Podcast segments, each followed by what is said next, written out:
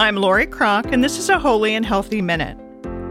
Hunching over our phones and computers isn't good for our shoulders, neck, and back. We can even begin to develop poor posture, accompanied by pain and injury, from too much time spent bending forward. My favorite reminder to adjust our posture is this heart up to heaven, as this sets our bodies in a healthier, more open position that makes us more approachable to others.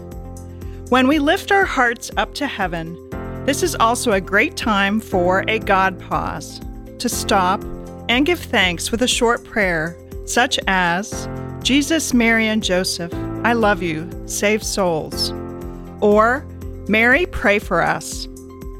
So let's take a break from our technology to reset our physical and spiritual posture with our hearts lifted up to heaven, praising God for his loving care in our daily lives.